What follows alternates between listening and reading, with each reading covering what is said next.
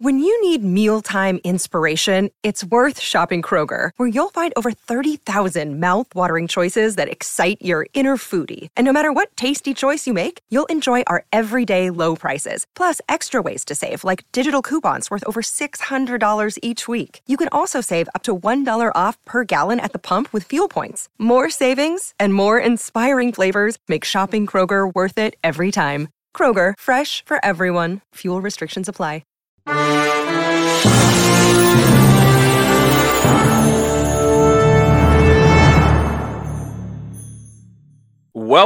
Pewter Report readers, viewers, and listeners to a brand new edition of the Pewter Report podcast, energized by Celsius, the official energy drink of pewterreport.com. It is a Wednesday edition of the show, which means we are previewing the Bucs' next game against their next opponent, which happens to be a division rival with the Atlanta Falcons in a game where a lot is on the line because the winner will be in or at least tied for first place in the NFC South. I'm your host, Matt Matera. Joined with me is the face that runs the place at pewterreport.com, SR Scott Reynolds. Scott, how are we doing on this Wednesday afternoon? Doing good. Um, a little pissed off after being at one buck place. Why? Just just the Bucs are pissed off and it's rubbing off of me, I guess. So actually, I I'm see. not. I'm excited. I'm here with you, Pewter people, today, doing the Pewter Report podcast with you, Matt. So, but uh no, I mean this. You know, this team is is uh you know they're they're licking their wounds a little bit from from some missed opportunities against the the Lions. And, and Matt, I, I'm just not that impressed with the Atlanta Falcons. I know they did a lot in in the offseason in terms of revamping that defense, and they've made some strides on the defensive side. But Arthur Smith is an offensive minded guy. He's the play caller. This is his offense. First round draft pick Bijan Robinson looks like a, a hit, Yeah. but Desmond Ridder is really holding this offense back. You look at, at the last couple of games and just in Mhm. terms of scoring, right? After a 2 0 start, they beat a winless Carolina Panthers team 24 to 10. They beat, you know, an okay Green Bay Packers team 25 to 24 at Green Bay. Uh, or I should say that that was a home game. And then they a lost crazy the, comeback too. In the It was. quarter. Yeah. it was, yeah, no doubt. And and then they lost at Detroit 20 to 6. Wow, surprise score there, right? Um, Bucs are familiar. Yeah. Bucs are familiar with that score, yeah. Uh, then they lose what over in London, right? 23 to 7 to Jacksonville. Yeah. They they have a narrow comeback win against the Houston Texans 20 to 19 and then they lost their throwback game with the red helmets Mm. to the Washington uh, uh, Commandos, uh, Commodes, whatever you want to call them, 24 to 16. So you, you look at those those last four games, Matt and Pewter people, three out of the last four have been losses. The point totals in those games for the Falcons, six points in the loss to Detroit, seven points to the loss to Jacksonville, only 21 points in a comeback win over the Texans, and 16 points in the loss to uh, Washington. So in in their their three losses this year, they're averaging just under 10 points per game. And uh, the, Falcons' scoring offense is one of the worst in the league. I think, as, as much as you are in dismay about Tampa Bay's offense not lighting up the scoreboard, they would love to be averaging 20 points per game like the Bucs are. The, the Falcons are, are averaging, I want to say, 17. So Yeah, 16, 17 points.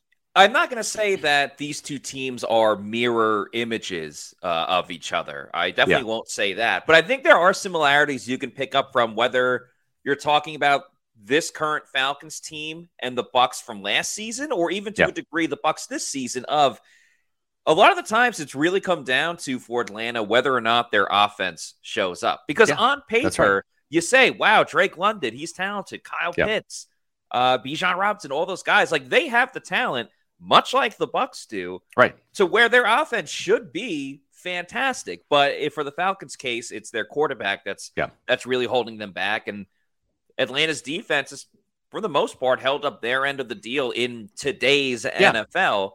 And that just hasn't be, been the case. So it, it really depends on who shows up for Atlanta, which for a Bucs fan, you kind of got to feel good because it for the Bucs, and we have some uh, video that we play later of the Bucs run game and where there's been so much struggle with this team. Right. The Bucs just kind of have to get out of their own way. That's right. And that could be the biggest indicator for them winning on Sunday in again a very important game where the Bucs can really separate themselves in the division. But we got a couple Yeah. super chats to get to, and of course, Oh, if you super chat us, we get to your question That's or right. Comment cut the right away.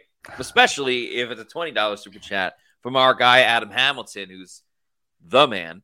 Yep. Adam says, "Brothers, hope all is well. I know we got what we got this year, but do you guys think we try to get a legitimate weapon in the backfield next year? Seems to make sense if we are going to be so focused on the run. Go Bucs. Excellent question, and I think to answer it, absolutely they will. I mean, they could say everything that they want up at the Yeah. podium or behind the scenes. Fact of the matter is, Rachaad White, for the time being, is way more suited to be an RB two. Ke'Shawn Vaughn isn't going to be on a team next season. Correct. I, I wouldn't be shocked by that at all. Yep. Sean Tucker, as exciting as he was in the preseason, is very mm-hmm. much a work in progress and not Yeah. someone that you could just be like, yeah, Sean Tucker's the guy next season. Right. Uh, definitely look for a running back to go in this year's draft again by the Bucs or you know some type of crazy free agency Yeah. deal or trade or something like that. Yeah, they're definitely going to attack it in the draft, and that's been Jason Licht's Achilles heel. That's been his kryptonite. His weakness has been finding running backs. Uh, we've we've rattled them off. I'll rattle them off again. I I can uh, think about them in my sleep and have nightmares. Charles Sims, Jeremy McNichols, Ronald Jones, uh, Ke'Shawn Vaughn, Rachaad White. Those are the drafted running backs in the Jason Licht tenure. He can draft wide receivers, Matt. I mean, he drafted can. two Pro Bowl guys, and Mike Evans and Chris Godwin. He He can draft offensive linemen. Uh, the jury's still out in terms of the defensive line, but we saw some signs of life from Joe Tryon Shoyinka, from Logan Hall, Calijah Kancey. But man, the running back position, it has just been an absolute Achilles heel for him and this team. And Rachaad White's going to be on this team next year, right? Yeah. He's not going to be guaranteed a starting role by any means. Sean Tucker's still under contract. So those two guys will be here. Chase Edmonds, who knows if this guy can get healthy? And Todd Bowles did say today that he was out there working with the trainer. He's got to wait one more week, then he'll be eligible to come off of injured reserve as long as he can go full speed. Todd Bowles is like a wait and see kind of guy. So, yeah, but you, you have to think that that there's there's going to be at least two new running backs here uh, in Tampa Bay next year. And you know what? It's like even though you're not good at drafting running backs, you got to still keep trying, right? You, you you have to. You can't just say, "Well, I'm not good at." It. No, you, you got to find them. It's a critical part, especially when your head coach and your offensive coordinator want to want to run the ball more. Um, and and it's it's a necessity. And we we have some clips that that Yeah. just show you uh, that and, and and this is you know this is in a vacuum. This is just a couple of plays, right? I mean, there's there's been some decent runs this year, but there's some plays that that uh, you just kind of question um, the, the running backs because it is blocked up well, right? There's Yeah. times when it's not. There's times when it's the offensive line's fault. There's times when it's the tight end's fault, but there's times when it's the running back's fault too. yeah. Uh, we have a couple of clips and. The run game, there's been struggles all over. We have some clips of Cade Otton struggling heavily, Yeah. some of the offensive line, but there are a couple that are clear indicators of Rachaad White. What are you doing? Hit the hole, stop Yeah. your stutter stepping, and all that good stuff. So let's start with this video. You can clearly see Rachaad gets the ball, and Right. then instead of moving forward, his feet just start shuffling. Yeah, Yeah. so here you go, right? So this is this is a look where uh, Alex Anzalone is going to be coming free in the hole, and Rachaad White's going to see him, and for some reason try to do a stutter step. The hole is there to the left.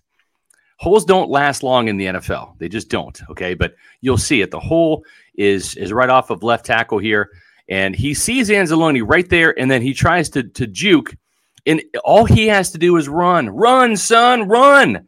Like Yeah. you're looking right at Alex uh, Anzalone. He's not.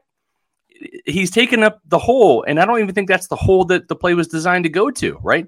But even if it Yeah. was, once you see White, and I don't mean Rachaad White, I mean the white of the Lions jersey, you got to mash the gas. He stops Exactly. his feet and and allows that that hole to close. Watch between Otton, who does not do a great job, but actually I think of this play, you know, gets to the second level a little bit. But uh, you know, if Mike Evans didn't hold his block very long, but but this is Rachaad White uh, hurting himself here, right? It's like Rachaad, Yeah, what are you doing? Run! Yeah, just, he's just got to go with the flow. Yeah, because he's he still breaks the tackle of Anzalone, yeah. but it slows it down. If he right. just kept going left, he doesn't even have to break the tackle in the first yes. place. Be because decisive. once he breaks the tackle and he goes to the left, he does get upfield a little bit. But if right he just there, does that from the first get go, follow Tristan Wirfs. Yeah, all he has to do. Just follow Tristan there, Wirfs. There's another one. I want to make sure it's the right video um, where Rashad again is running towards the left, and there is a gigantic, you know, the the uh, quintessential. You could run Yeah. a Mack truck through that hole, Right. where if you just cut back, it would have really been something. I believe it's yeah, this play. I think it's yeah, I think it's this one right here, right? So, actually, it's not. Uh, oh, yeah, it is. It is. Yeah. Yep. All right. Yeah, you're right. It is. So we'll set it up. We'll play it a couple times. yeah. So he, he's got two options here, right? He's got a massive hole to the right, and then it's actually blocked pretty well to the left. Okay, it is. You watch the right. Just keep an eye on the right. Uh, he ends up running right into Alex Anzalone, and again, we're going to play it again. Watch his feet. Just don't watch the holes. Watch watch Rachaad's feet right here. Stop. Slow down. Right. This needs to be a one cut run. This is zone runs. This is put your foot in the ground and and go. And you'll see he puts his left foot in the ground, right, to stop, and then it's shuffle, shuffle, shuffle, and then boom. And and you don't have time. You don't have time to make those decisions. Now, now let's look at the left. We know the holes to the right, but look how cleanly this is blocked to the left here. Tristan is on his guy, right? You you've got a, a good block out there by Mike Evans. There's some room to the left, right? Again, if you just plant your foot and go, don't even cut. If you just follow the flow here, I know he's looking for the cut black cut cut back lane. That's fine. It it was there. He didn't take it initially, but you can go left or you can go right, Rachaad, but you can't go straight. What are you doing? Just run. right up the gut. And the problem is, it's at times like you can watch a video when you slow it down. You're like, why didn't this player go that way? And it's like, all right, well, things are moving so fast. This one, he clearly has his head, his helmet looking towards Yes. like where the hole is. Yes. So he clearly saw it in the run Right. play. It wasn't just like, oh, the guy was right in your face and Yeah. therefore you couldn't do it. It's anything. not a vision problem. He he's seeing where where where the uh, you know what we call the threat is right. The threat is is the the free runner, the guy that's unblocked that's coming into the hole. He sees Yeah. the threat, but he's he what he's trying to do is he's trying to to uh, suck the threat in and then wiggle and shimmy. And you can do that when it's a sophomore linebacker for the Arizona Wildcats, right? Or the Utah Utes or something when you're playing in the Pac 12. You can't do that in the NFL. The linebackers are too good. All of them, too good. Yeah. You're not going to make somebody miss in the hole. In this running scheme, uh, you're you're going to have, especially that that's that's a zone run, right? So you can either follow the zone or you can find the cutback. The correct answer, Matt, was left or right, but not but straight. not in the middle. and unfortunately, he chose C, which was not the right answer. exactly. It's that, it's that uh it's that game, left, right, center. He chose center, and he uh he unfortunately chose wrong. We have some more videos too we can get to in Yep. a bit with Cade Otton and the issues that he's Oh, had boy. uh, blocking wise, which has been tough. But we got a couple more super chats to get Yes. to, and so appreciate all of our uh, super chatters. Bill Vincent with the five dollar super chat says thanks for Monday's shout out. Congratulations on the uh, uh well, yeah, shout out for roll call. Uh, Yeah. Thanks for Monday shout out. Logan looks better each week. Talking about Logan Hall, Right. how good can he be? Th- that's a good question. And you know what, Matt? I think we've talked about this before, and and you have to understand his role in this defense has changed now. He is Yes. not going to be that three technique guy that he was kind of drafted to be because the Bucs didn't really have a three technique. Um, but they they got an upgrade there. They upgraded over Logan Hall before giving Logan Hall the opportunity to be that guy That's fair. in Calijah Kancey, right? But here's the thing: Will Gholston has been a member of the Tampa Bay Buccaneers for a decade, right? That is a draft hit, right? That is a Mark Dominik, Greg Schiano draft hit in 2013, getting Will Gholston in the fourth round. He has been a part of a Super Bowl team. He has helped anchor number one rushing defenses in Tampa Bay. Uh, anytime you get a player, I don't care if it's first round or the fourth round, that's on your roster and a starter for the better part of 10 years, like that's that's a huge draft win. Logan Hall is a a more athletic, quicker version of Will Gholston. He's got the same body type. He's not there yet in terms of his run defense. He's made some strides, but like Will Gholston, he was a defensive end at Michigan State who was about 265 pounds. Will made himself into a 300 plus pound defensive tackle. Kind of the same thing with Logan Hall, who played a little bit of defensive end at Houston. He's also, uh, of course, playing defensive tackle. He played defensive tackle for the Cougars. But the biggest thing with with Will or with uh, Logan Hall is is just he can be the setup guy for Calijah Kancey. And, and and he can be the guy that they can they can run some games off of, right? And it's like you see here, that was the the sack that Calijah Kancey had at Jared Goff. And if you look, he ran a game with Logan Hall. Mm-hmm. And Logan Hall has the size at six six, about 300 pounds, to get in there and and kind of create those double team blocks and free up Calijah Kancey. So don't expect Logan Hall to necessarily be like a 10, dib- 10 digit double digit sacker kind of guy. Um, I think Logan Hall is, growing and getting better, and we'll see what the finished product is at the end of his rookie contract. But I think Calijah Kancey is going to make Logan Hall better because Logan Hall is going to be that kind of that setup guy that's going to allow Calijah Kancey to really flourish on some of those twists and stunts up front, Matt. Yeah, and if you're Logan Hall, you got to say, well, Calijah Kancey can't get that job done without me, so right. resign me so we can uh, really tag team this. Yeah, yeah, I, I think Logan Hall is he going to be something really special? No, I don't necessarily think so. Right, but I think he eventually can be better than Will Gholston, who yeah. you just highlighted, where he's an important piece to the interior defensive yes. line but you can kind of survive without him if he's yeah. not going to be there. Like I would put him above, say, like a Rakeem Nunez Roches, who was on right. the team back in the day. Yeah. I think he's an important depth piece to a defensive line, but not a make or break player. But of course, if he could elevate the games of right. you know whether the outside linebackers or Calijah Kancey, that will go yeah. a long way. Where you know maybe the, the the casual fan doesn't realize what Logan Hall right. is doing, but people in the front office yeah, definitely will will have an idea yeah. of it. So there's a reason why to stay the course. There's a reason why Will Gholston kept getting re-signed. He's he brings value. He's never yeah. going to be the star, but he's a vital cog, and he helps people like Vita Vea, right, do yeah. do his job. And I think, you know, when Vita Vea draws a lot of attention, and Calijah Kancey is going to start drawing a lot of attention, I think you're going to see Logan Hall get some of those one-on-one opportunities to pass rush and get some sacks. And and I think he brings that element that Will Gholston didn't really have as as a true pass rusher. He was more of a run stuffer. Yep. I think I think Logan Hall, when he finally kind of reaches his developmental stage, which will probably be later this year, early next year, in terms of of growing physically and then understanding his role in this defense, I think he's going to be a better version of Will Gholston.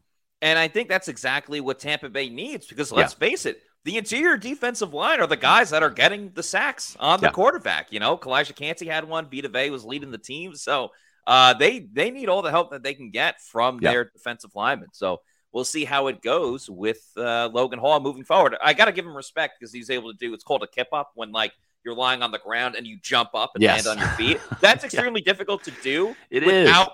A helmet and shoulder pads on, and the fact that he did it in the middle of a game wearing yeah. all that stuff all the credit in the world to Logan Hall for uh, for doing yeah. that. But uh, let's Will, Will Gholston can't do that. I don't think. Will um, Gholston. Um, even in his prime, he couldn't do yeah. that. Paul, AK Florida Dreamhouse, we appreciate you. Two dollars super yeah. chat.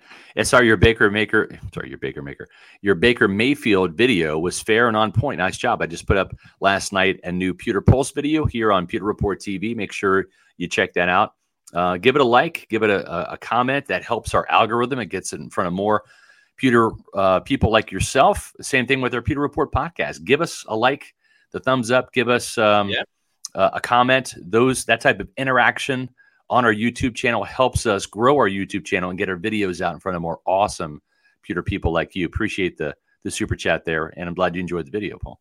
That's right. Yeah, appreciate it, Paul. And Cat and Max, thank you for the ten dollars super chat says, "Great job with the interview y'all had with Coach Dungy last week, guys. Yeah, that was uh that was last fun. Thursday. If you guys didn't yeah. get to watch it, we do a uh, Bucs Lions preview, but there's a lot of great conversation with Tony yeah. Dungy that uh, is evergreen. You know, because it's about." Right. The old days with the Bucs, yeah. so definitely Talks recommend. About Jon Gruden too. You know? Yeah, talked a lot of yeah, talked about John Jon Gruden as well. So uh, definitely, if you haven't watched it, make sure uh, you go back and check it out because a lot of great stuff from Coach Dungy. Yeah. Um, Catamax continues. PR's on top of it, like always. Thank you. P.S. Thank you.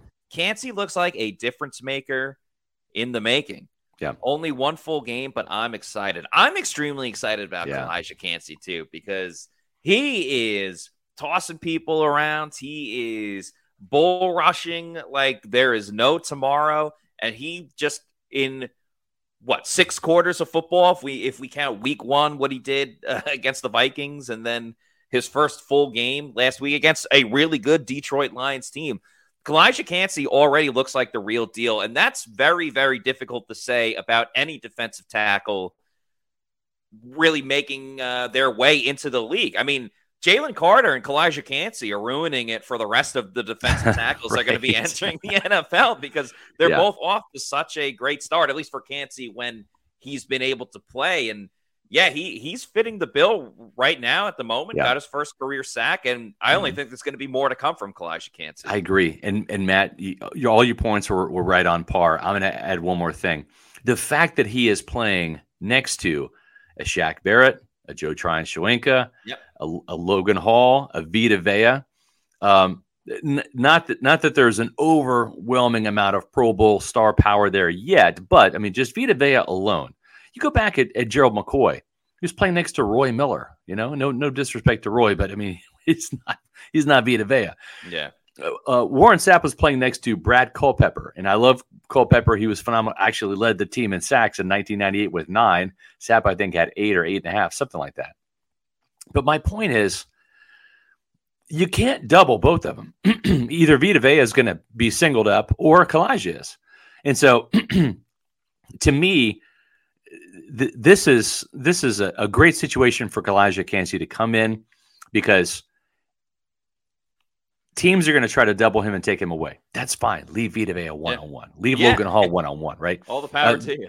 There's more pass rushing talent and potential on this defensive front with Calijah Kancey there. That it's it's going to be pick your poison. And now it's up to the Joe Tryon Shoyinka when he has a one on one, he's got to win it. Same with yeah. Vita, same with Calijah. and same with Logan Hall.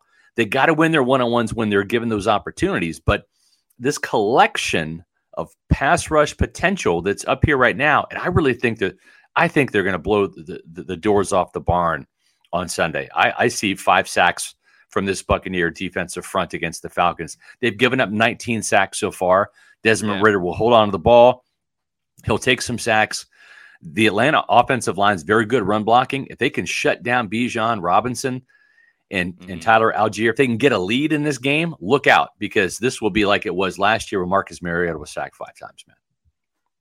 Yeah, well, hopefully the game doesn't end the way that uh, that happened, where Atlanta got back into the game, and then Grady yeah. Jarrett got a phantom roughing the passer call on on Tom Brady. But that's uh, you know that's old news. This is obviously new news with the with the new team, and yeah, I mean the Falcons have always been that type of team where uh, it feels like they can only play either with the lead or, or yeah. in a close game. So if the Bucs, who have not had good starts to games, if they finally harness a good yeah. start, maybe even go up 10 nothing, 14 nothing, I think that could really uh, go a long way for them. By the way, watching Calijah Kancey in his first full game, it was even that much better that he was rocking the creamsicle. And I know the history of the creamsicle with them yeah. losing, just from a look standpoint, looked fantastic because it reminded did, yeah. me of the you know, one, the creamsicle Celsius, but also the orange Celsius, which That's we were giving away to uh, three lucky winners last week. And this is a great time to remind everybody that Celsius is the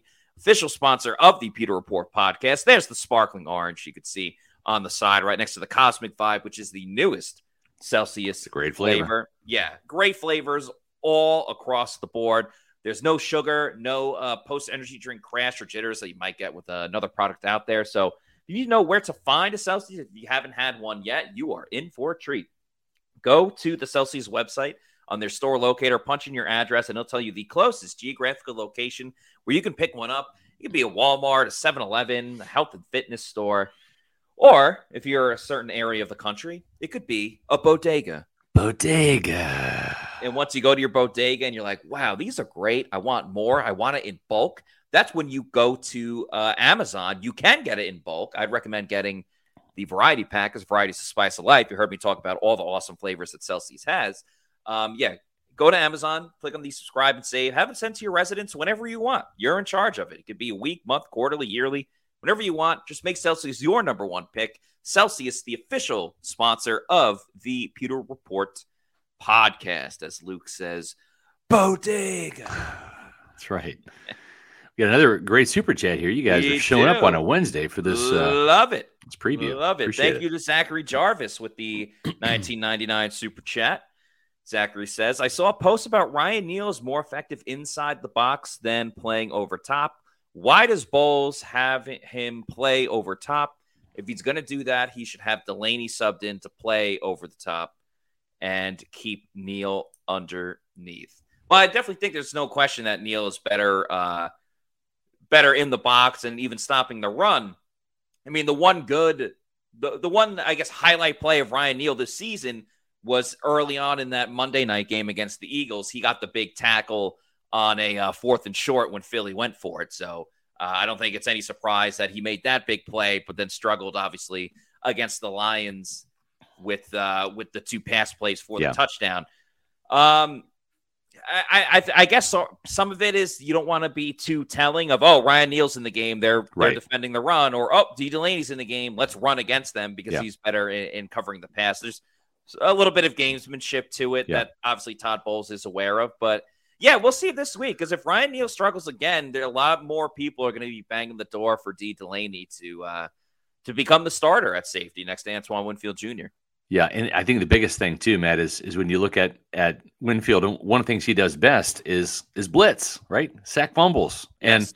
he's got four sacks this year, right? So, or a couple sacks, I should say, four last year. So he's about halfway to where he was last year, early in the season. Now, having said that, you can't blitz him from the free safety spot. He can't be that single high safety and running up 15 yards to the Yeah. line of scrimmage during the snap. The ball is gone way before then, right? So if you want Win- Winfield to be dangerous and and uh, and rush the passer and do those things, he's got to be in the box. That means you got to have your other safety back there.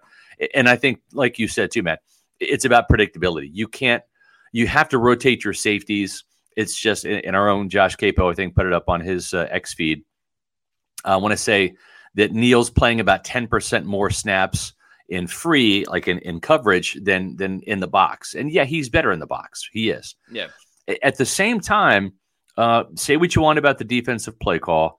Say what you want about you know his lack of speed, and he's going up against a first round wide receiver uh, in in uh, Jameson Williams. There, his hand is right in there, like like th- th- that. Aside from maybe getting his head turned around like a split second, uh, Mhm. as the the ball is coming down.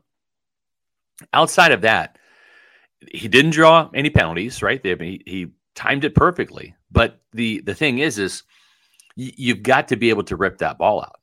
If if Mm. you do, you're a playmaker. If you don't, you're a jag, which is just a guy. And and that's what we've seen so far from him. Unfortunately, is he's just a guy, and he put himself in position to make this play. But you got to make it. That's what the NFL is all about. It's about it, the game comes down to a handful of plays, and the playmakers are the ones who get paid, and the playmakers are the ones who win games. And Yeah. Jameson Williams on this play was the playmaker. First round pick, got the touchdown. The undrafted free agent didn't. And you know, that's that's why we're talking about Dee Delaney right here. And I don't Yeah. think they're going to go to Dee Delaney necessarily because he doesn't tackle as well as, as Ryan Neal does. If you put Dee Delaney's pass coverage skills in there with with Ryan Neal in terms of his run stuffing ability, uh, you would have probably a Pro Bowl caliber player or at least a, a really, really solid starter. But that's not the case. Yeah, it's interesting, Scott, because there are a lot of players this year for the Bucs that are having one year auditions, if you will. Not maybe Yeah. not necessarily everyone's only under contract for that Right. one year. Like Rachaad White, for example, he's still under contract for a couple more seasons, but this is a Right. one year audition for him to be a starter, full time Exactly. starter at running back. Baker Mayfield clearly is in audition to further his career as a starting quarterback. Ryan Neal's in that position a little bit too as Right. a safety because he was predominantly a backup with uh, Seattle and Yeah. special teams when he played for Atlanta. So this is his opportunity to prove Right. to everybody that he could be a full time starter. And I think for Baker, even though he struggled last game, I would say right now still thumbs up for Baker. Yeah. Rachaad White, very much a thumbs down. Yeah. And right now with Ryan Neal, I don't think it's as much of a thumbs down as Rachaad Right. White, but it's not exactly in the middle at the moment. It's Yeah. Slightly turned right now. So uh, exactly. definitely something a little storyline to pay attention to moving forward. But we Agreed. have a uh, another twenty dollars super chat, nineteen ninety nine. guys are nineteen ninety lighting us up today. Twenty dollars. Yeah, thank you so much to all the Pewter people. Thank you. Specifically here to Josh Weiss. Thank you very much, Josh Weiss, with this super chat who says, "I know it's a bit of everything, but what is the biggest reason for the piss poor run game? Blocking, talent, or scheme? What's the biggest problem of the three? Love you guys, by the way. Pounding a Celsius as we That's speak. awesome. Great question. We actually Yeah. kind of tackled it in our uh, PR roundtable that Yeah. came up this week. Yeah, and and the answer, the correct answer, and you don't want to hear it because you want one thing, but it, it's all it's all three. It's it's talent. It's well, I don't want to say it's scheme so much, but it's it's talent and it's blocking, but it's blocking at different levels. It's blocking from the tight ends, it's Yeah. blocking up front, um, and it's it's the running backs making poor decisions in terms of where to go with the ball. It's also just maybe a lack of talent. Uh, Matt, you and I were talking about this at the the team facility today. Running backs the two best traits outside of vision because you got to be able to, to find the holes and all that so that's kind of a given uh, but the two best traits that you need it's not necessarily speed but it's it's acceleration it's that instant like attack the hole Yeah. uh, urgency right there's two kinds of, runners. There's urgent runners and then there's angry runners. And angry runners are the guys that may not run the four fours. They might be a four five five four five seven guy but they're physical they're slippery. They they can uh, break through arm tackles. They can make you miss in short area spaces. They can stiff arm you. They have some physicality where they get yards after contact. Mhm. and and so those two traits right the the bruising kind of uh, angry runner or the urgent runner uh, th- those w- with that little burst of speed, and we've seen Chase Edmonds a little bit have that little bit of, of, urgency to his running game. That that's a missing ingredient in this backfield right now, and um, and then then you look at the tight ends, and and you look at at sometimes the interior linemen don't do a great job blocking. But Matt, um, it's maddening, and I know Buck fans don't want to hear it from Dave Canales. They don't want to hear it from Todd Bowles. But you and I look at, at the tape. Josh Queipo looks at the tape, and and it's on this play, it's the tight end. On this play, it's Yeah, the back. yeah. On this play, That's it's the center. on this play, it's the left guard. And and it's maddening because you have 10 guys doing the right thing and one guy doing the wrong thing, and it could blow up a running game, right? Um, Yeah, you, you might, yeah. you might have it perfectly blocked on a stretch zone play, and Mike Evans decides not to block or or whips on his block or something. And and then it's a two yard gain rather than a 12 yard run down the sidelines if Mike pins his guy. So So, that's yeah, the problem you- with the running game. It's a little bit of everything, and it's usually one different thing on every different play. Yeah, that last statement you made is the correct answer. Um, but to answer Josh's question, I definitely don't think a scheme, and it, Yeah. definitely a big part of it is the talent specifically at running back. But Yeah. at the end of the day, I still do think it is the blocking. Kind of to your point of uh, one play, it's Robert Hainsey, and then it's Cade Otton, and we have Yeah. a lot of Cade Otton tape of, of where he's messed up. For example, this one alone, Yeah. Cade Otton he makes the mistake before the ball's even snapped because he runs into Tristan Wirfs and went the wrong He's direction at the bottom of the screen going to make here. the block. Yeah, bottom of the screen. He's lined up next to Tristan Wirfs on the left side. The Right, second so- angle when it shows behind center Yeah. uh, is a little more telling. But yeah, just watch Cade Otton when it when it goes to behind center. he Runs in- immediately steps to his right and bumps into Tristan Wirfs. Yep, runs into Tristan, and that just creates a uh, run it again. Uh, it and watch the second clip, which is the the end zone uh, angle. Uh, it just creates a log jam, right? Feiler hits the dirt, Hainsey hits the dirt, right? So it's this is what they talk about with execution, right? Sometimes people want to jump all over the play calling, but maybe it was the right play call. If they could have just blocked it, whoop, well, they get four or five yards. Who knows, right? Second and nine, run the ball, sure, why not? and it's just nowhere to go. Yeah. It's, it's over before before it starts, Matt. This one, I believe, is Cade Otton. Cade Otton pulls on this play. Yeah. If I'm not mistaken. Yep, and gets And rocked right in the backfield, Bullied. And credit up. to Rachaad White. He actually made something out of nothing on that play, but that would have been a loss of what, four yards? But thankfully, uh, Rachaad was able to break through that tackle. But Cade just Right. completely getting obliterated. Yeah. I'll play it Yeah, one more time because there's another one one where time. he like, re- yeah, where he really pulls. Yeah, Uh, if you're if you're coming on this this pull, you have to absolutely smash. You're what you're doing is is you should be getting you should be getting that your target uh, for that particular backer is his outside shoulder, right? Uh, where where I should say his inside shoulder when he's coming in, and you want to hit that shoulder. That's your target, and drive him laterally sideways down the line of scrimmage. Now, the the backer does a good job of kind of squaring up in the hole, but uh, you, you got to bring it, son. Like, like Yeah, this is football. This is contact. It's a contact sport. You got to absolutely go. And this is like a wham block where you just you're you're trying to knock this guy's lights out because he's not he doesn't see you coming. But Yeah. you can't just throw a shoulder into him and expect to get movement. You're not that big uh, of a tight end. And so we talk about the tight ends in the running game, now let, let's is this another one here? Is this the same? is there- different yeah. Let, uh, let me try to find. Nope, I think it's this one. Yeah, so this one you'll see Yeah. Cade Otton go into motion on the right side, and, yeah, and just whiffs on the line. Just whiff. Yeah, play that again. He Yeah. he he has his head down. He's in the hole, right?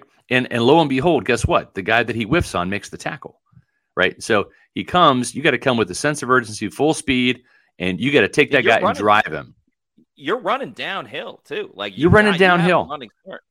That linebacker played again. That linebacker doesn't even see him because he turns the corner, and all of a sudden, Cade's going full speed. You've got to take that guy and put him on skates, right? And Anzalone just says, "Whoop, ole," and boom. yeah, yeah, it was not the uh was not the best performance by Cade Otton yesterday in Sunday's game. It's it's blocked More it pretty time. well. Uh, Cody Mauch Yeah. pulls, does his job, you know, and and and again, uh, if and play it one more time. This is Ke'Shawn Yep. Vaughn now, right? And and and look where look where he is and and how far he has to run, and just doesn't have the speed, Right. Mhm.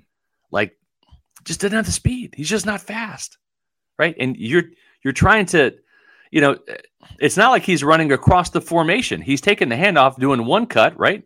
Right, It's a counter, and all of a sudden, boom. But there's just no acceleration there. So, you know, And that's the long way of saying it's everything. Yeah. it's, it's the offensive line, it's the running backs. They uh they are teaming up for this um, you know, overall utilities kind of mean, but that's Yeah. essentially what they're getting. Thank you to Zach Jarvis again. great question. Chat. Says, do you see Todd Bowles as a Super Bowl winning head coach? Because I have a hard time seeing it. You know, Bowles Not with this a roster, you know, not, Bowles not with gets this a roster. lot of uh gets a lot of flack. I do worry. And I don't know. I guess a playoff game situation is different, and Yeah. you know they got so blown out by the Cowboys. But for Yeah. example, the fourth and two play where they punted on it. Yeah. like if it's a big crucial moment in a big situation, do we always trust Todd to make the right decision? Right. I don't. He's done better this year than last year, but you're right, Matt. I mean, that fourth and two call wa- was not the right call, and you, you have to only hope that he learns from it. Like we've seen better head coaching in terms of game management from Todd Bowles this year. I think that that's not a dispute, but yes. he does have the past, right? That you, you hope doesn't come back to haunt him. And then you have the fourth and two call, another one. Um, but eh, listen, there have been some some coaches that have made it to the Super Bowl with really really talented teams, right? Yeah. So, do the question is, uh, do you see Todd Bowles as a Super Bowl winning head coach? It it really depends on the roster more so than anything. I, I Yeah. think Todd, I think Todd, if if he had an offense that was capable, like say 24, 27 points a game, then it'd be 30 points a game like the Super Bowl season with Brady and all that. But but if Dave Canales is the right guy, if Baker Mayfield is the right trigger man, or they find one soon, like next year in the draft, or if it's Mayfield, uh, if they can get uh, significant upgrades at running back and tight end, like playmaking guys, like a Brock Bowers Yeah. type at tight end, um, you know, and and a running back. I've not studied this class of running backs yet. I know Blake Corum's a guy, Michigan, who just seems to get big chunks of yards all the time. Uh, the, the offensive line, right? Uh, it took a big step back with the sudden retirement of Pro Bowl Ali Marpet, right? And then the, Yeah. the loss of, of another Pro Bowl center who just signed a massive contract in Ryan Jensen. So that set the clock back a little bit, right? Even even if Donovan Smith was was you know was going to go and, and and not play well. Fine, you move you move Wirfs over to to left tackle next to Marpet with Jensen. You have yeah. Luke Goedeke at right tackle, and then you draft Cody Mauch at, at right guard. How are you feeling about that offensive line? Right, I feel pretty damn good about that offensive line. Yeah. The problem is that wasn't the plan. That wasn't Jason Licht and Todd Bowles' plan. Marpet retired. That was his call. Jensen got hurt. That wasn't his call, but that's that's what happened. So now you're having to invest more time and draft capital and learning on the job to get back to that Super Bowl level. And I think if if some of these draft picks from this year and and uh, and last year, if they can really hit like Zyon McCollum, right, Logan Hall, if Joe Tryon comes around and, and, and looks credible, if Calijah Kancey's a hit, then I think this team is probably within two to three years of another Super Bowl run up.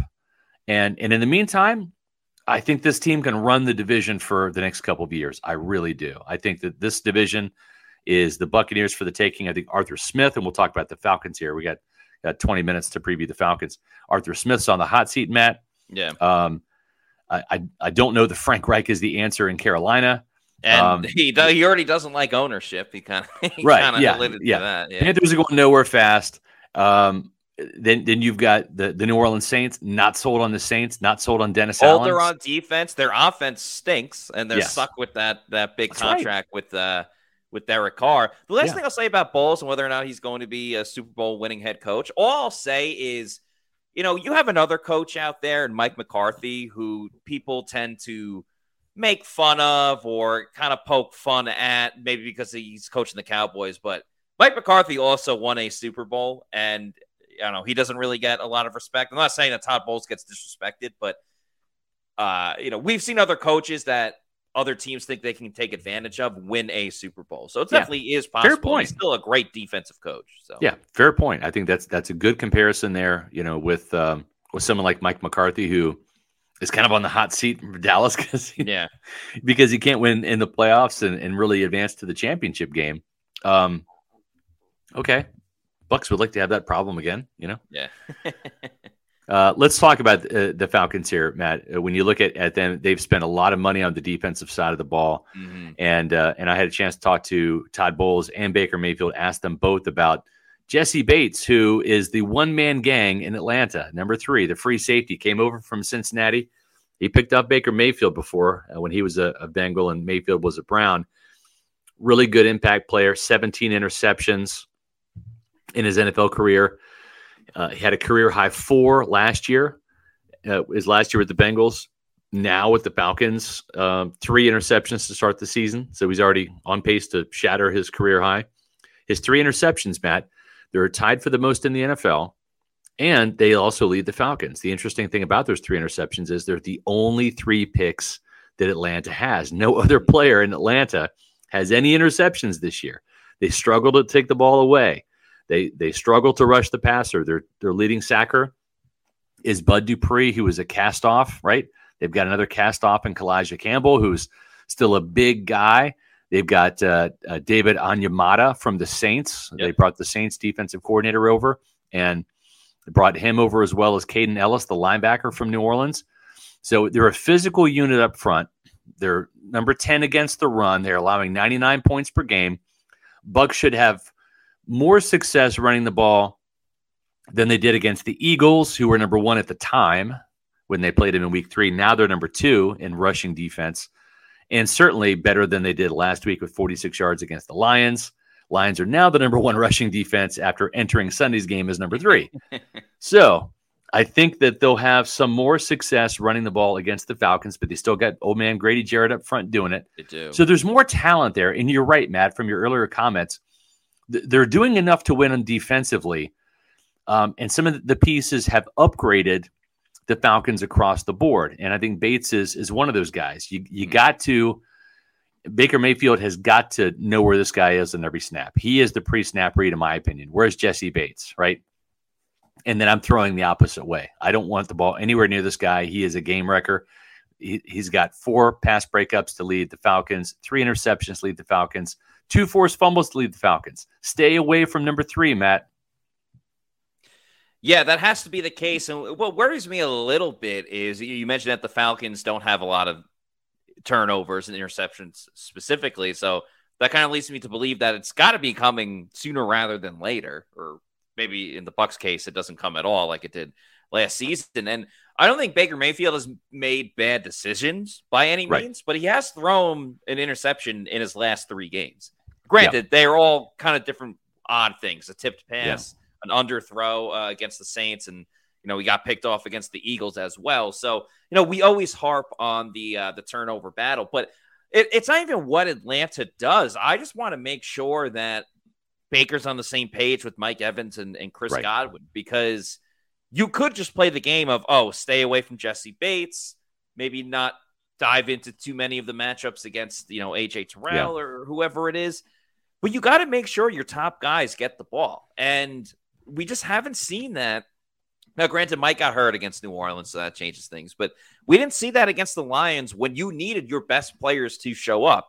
And That's quite right. frankly, the Bucs didn't necessarily get that. Like even Chris Godwin, I feel like most of his plays were yeah kind of made in garbage time when it was already 20 to 6 and the bucks were just dinking and dunking down the field because that's what the Lions allowed and dictated right. as they want to close the game out. So will Mike and Chris step up? I mean, they they both talked about that the opportunities have been there, they just haven't executed on it. And um, I will give the Bucs run game a little bit of the benefit of the doubt in terms of you make a great point that their biggest struggles were against the two best run stopping defenses in the league. If yep. you look at the rest of their matchups, the Vikings won kind of a wash first game of the season. You're really right. figuring everything out, but they ran it very well against the Chicago Bears and they were solid enough against the Saints. And I, I think that's what we got to understand. Yes, they're going to be stubborn running the football, but they don't have to average 140 yards per game.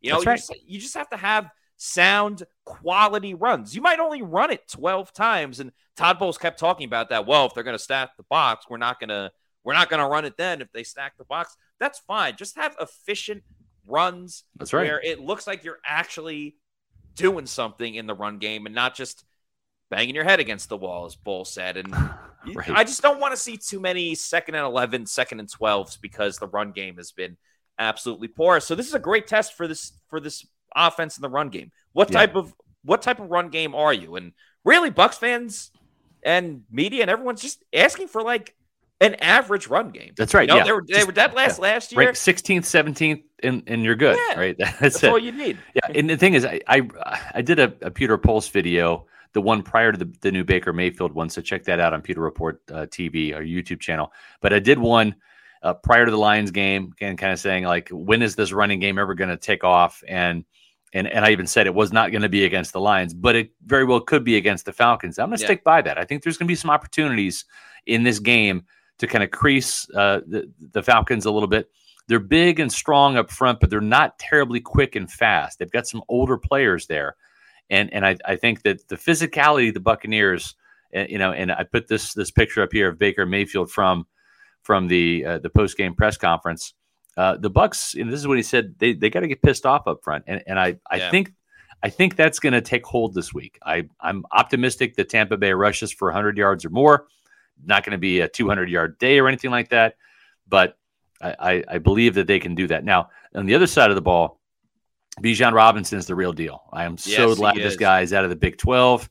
He destroyed my Kansas State defenses the last couple years, and we have a really good defense. So very glad to see him. But of course, he has to go to the NFC South, where I've yeah. got to watch him twice a year now uh, instead of once a year. But this guy's the real deal. He can throw it. I'm sorry, he can catch it. He probably can throw it too. He yeah, can catch probably. it. He can run it. Uh, he's got two receiving touchdowns already. He's very dangerous inside the, the red zone as an outlet receiver. He just beats you to the corner, right? He catches the ball and just races you to the pylon. He usually wins. Uh, he is a creative runner. He's he's got a lot of of uh, wiggle in the open space. He's deadly. Um, he has got he can do both. He is the yards after catch, uh, yards after contact kind of guy. He can hurt you as a receiver, runner. He can break tackles, but then he's also really good in space with the make you miss, the start stop ability, the instant acceleration. and then you throw in t- Tyler Allgeier, who got a thousand yards last year, yeah. right?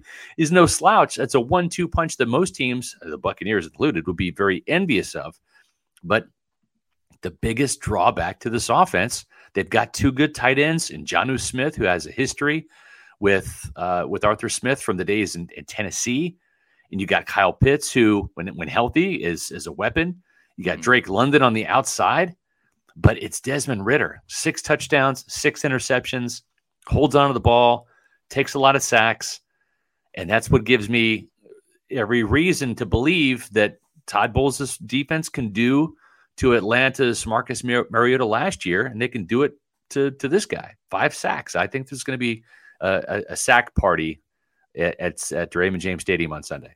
Yeah, and if anything, they're going to force Ridder to get rid of the ball quickly. And that's going to be helpful with, you know, London making a catch five yards down the field versus 15 yards down the field or Pitts or whoever it is.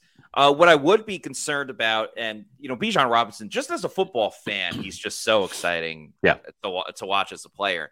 We saw the Lions take advantage of the Bucs in the screen game in getting the right. ball into the hands of their playmakers. I mean, that yeah. touchdown Amon-Ra St. Brown had, That's right. He was running all over the place and making guys yeah. miss. So being the Bucs are always going to be aggressive, but not over pursuing to the point where you pin your ears back, you go after Ridder, boop, a little dump off to to uh to Bijan Robinson, and he's right. off to the races. I can I can definitely see that happening. Um, tackling in the open field is going to be it's huge. One of the most important things for the Bucs, whether it's Allgeier, whether it's Bijan. Yeah. I mean, I know Lavonte David's all reliable, but Devin White, he's a horse guy. He better get on his mm-hmm. horse for this game. Uh, you know, Antoine Winfield Jr.'s got to be flying around. They yeah. have to make sure they gang tackle, or if it's one on one, make those stops because Bijan will make you miss, and a five yard play will turn into a 25 yard play. Yeah very, very quickly. But if right. they can, they have a good enough pass rush that if they get to Ridder quickly, worst case, he just dumps it off or it's a bad throw. So um, yeah. this offense is very, very beatable, mainly because of uh, the quarterback they're going against. Yeah, and the thing is, is, is uh, usually teams have one tight end you have to account for. Like right last week, it was Laporta, who boy, what a, a back and forth uh, epic battle between he and Lavonte last week. I think they both got yeah. the best of each other at times. So it was kind of an even matchup, in my opinion. But with Jonnu Smith, seven year veteran, he's actually slightly more productive than Kyle Pitts is. And so this is yeah. two tight ends, right? And so when you come out in in 12 personnel and you got, you know, one running back, two tight ends, it looks like a run formation, but they can easily go four wide. They can have Smith and Pitts, you know, hit you down the seam, and then London and Mack Hollins, um, or or maybe even Scotty Miller. We'll see the return of Scotty Miller yeah, right? on Sunday to Tampa Bay. But Mack Hollins is, is a good addition. He's leading them in terms of their their yards per catch, 15.3 as a receiver. He's got the longest play on offense so far. It's a 45 yard uh, catch and run. Um, and and you know Bijan is is their leading touchdown producer right now with with um, uh, he's got uh, uh, actually didn't have a, a, a, rushing touchdown yet. Both of his touchdowns are receiving. Uh, it's mm-hmm. Tyler Allgeier who has two rushing touchdowns, but they got to score more points. So does Tampa Bay. Uh, th- this this is a pretty evenly matched game. I think Tampa Bay has a slight edge. They're pissed off, uh, and and uh, they know that they can control their destiny in the NFC South uh, starting on Sunday with with the win and really creating some separation. Yeah, I, I think the Bucs have more talent. Uh, both talented teams, but I think yeah. the Bucs overall just have a better team. So yeah. they just again got to make sure they don't yeah. get uh, close game. Probably probably low scoring. And I mean, what do I know? I said last week was going to be a shootout, and it wasn't. But uh, it just feels like with both these offenses struggling and both defenses, yeah, playing pretty good, that that it seems like it's going to be the the initial over under is 38 points, which is a very wow. low number low, in general. Yeah. So that's just very telling yeah. of what Vegas predicts uh, yeah. is going to happen. But anyway, we got a super chat before we wrap up the show from Matthew. Thank you, Matthew, for the five dollar super chat. Great name. Says, uh, is it true we are taking 70 million dollar cap hit this year? Uh, will deck be cleared next year, and chances Ridder, Allen, or Smith are with their teams next year? Okay, so right now the Buccaneers have $3.2 million in cap space, right? And in terms of dead money, yes, $77 million worth of dead money. 35 million is from Tom Brady. So yep. that's off the books. You're looking at 7.9 from Donovan Smith. Leonard Fournette had $5 million. Uh, Akiem Hicks around five as well. Shaq Mason, uh, four. So, yeah, the Buccaneers did do some credit card shopping Yep. And uh, now the thing is, all that dead money is going to be cleared off unless they make additional moves to cut guys. Then there'll be some dead money. But as it stands right now, Tampa Bay's salary cap situation in much better shape, sixty-two million dollars uh, under the cap. However, however, there's a caveat. And that caveat is Antoine Winfield Jr., Devin White, um, Baker Mayfield, Ryan Neal, um, Matt Feiler. You've got a lot of starters that are up that you're going to have to either replace at the draft or resign those guys or find other free agents to come in and replace them, right? Winfield's going to stay. This yeah. team also is going to have to give. Uh, oh, there's also another guy too, Mike Evans. He's a free agent. So that's $62 million. Trust me. Um, Mike Greenberg is not walking around town thinking he has cash to burn in his pocket yeah. next year. That's pretty much all accounted for. They're going to have to make some additional moves, I think, uh, restructures, probably get Tristan Wirfs deal done, mm-hmm. and then lower that cap value, and then have some balloon payments later in the year or later in his years in his contract to free up some money. So yes, better situation next year. They don't have to go to the bargain store, to Dollar General, and do some shopping they might be able to shop at Ross or TJ Maxx or something instead. And these things happen every single year. Like the Bucs always end up having a restructure or yeah. a lot of different moves go on, and they're always kicking the can down the road. yeah. So. I will say this. Um, when it comes to to buying or selling a house, that's a different story because there's no salary cap. Mm-hmm. I mean, really, the cap is how much money do you have to spend, or how much money do you want to make on your house? How much is your house worth? Why don't you give Eric Gross a call? Eric Gross the Eric Gross Group, the official realtors of Pewter Report, he can tell you. He knows the market like the back of his hand. He is the Pro Bowler when it comes to the real estate agents in the Tampa Bay area. And the great thing about the Eric Gross Group is they're partnered up with eXp Realty. So they have a network of over 85,000 agents. Let's say you want to move from where you're living at now to the sunny, great state of Florida. You can do that. He can help you sell your house where you are and then find the new house in Tampa. Or let's say you want to leave the great state of Florida. You can do that. He'll help you sell your house here and find a house wherever you decide to move to. Or if you want to move around the state, he can help you with both transactions. And that's what's great. And their clients are not transactions, they're lifelong friends. Don't let the stress of buying or selling a home keep you out of the game. Let the Eric Gross Group take the pressure off. Find them on Facebook and Instagram at Eric Gross Group. Visit housesandfla.com. That's housesandfla.com. That's Eric's website. It's laid out tremendously well and it has all their inventory. So it's a great place to start. Give Eric a call. He's a huge Pewter Report fan. You guys will have something to talk about in the interim while he's finding out, you know, what you want to do with your house or where you want to live. 513 907 4271. That's 513 907 4271. No matter where you are on your home ownership journey, you're going to feel welcome with the Eric Gross Group, the official realtors of Pewter Report. Awesome. And also, don't forget to uh, get in on the pickums for Underdog Fantasy. Use that promo code Pewter, P E W T E R. All you have to do with Underdog Fantasy if you want to play in the pick'em games is you pick a higher or lower on at least two different players, one from each team. Could be uh, multiple players as well because you can win up to 20 times your money. You just pick stats on uh, passing yards, rush yards, whatever you want. And as you see on the screen there, you can win up to 20 times your money. Yeah, buddy. Night. It's a ton of fun to do, especially if it's two teams that you may not even be a fan of, but you want to uh, watch the game a little bit more intently. Check out the insurance deals they have as well. So if you make five picks and you hit four out of the five, you still win some money. If you don't do the insurance, you won't win at all if you get four out of the five. But underdog fantasy, you got the pick'em games, the rivals.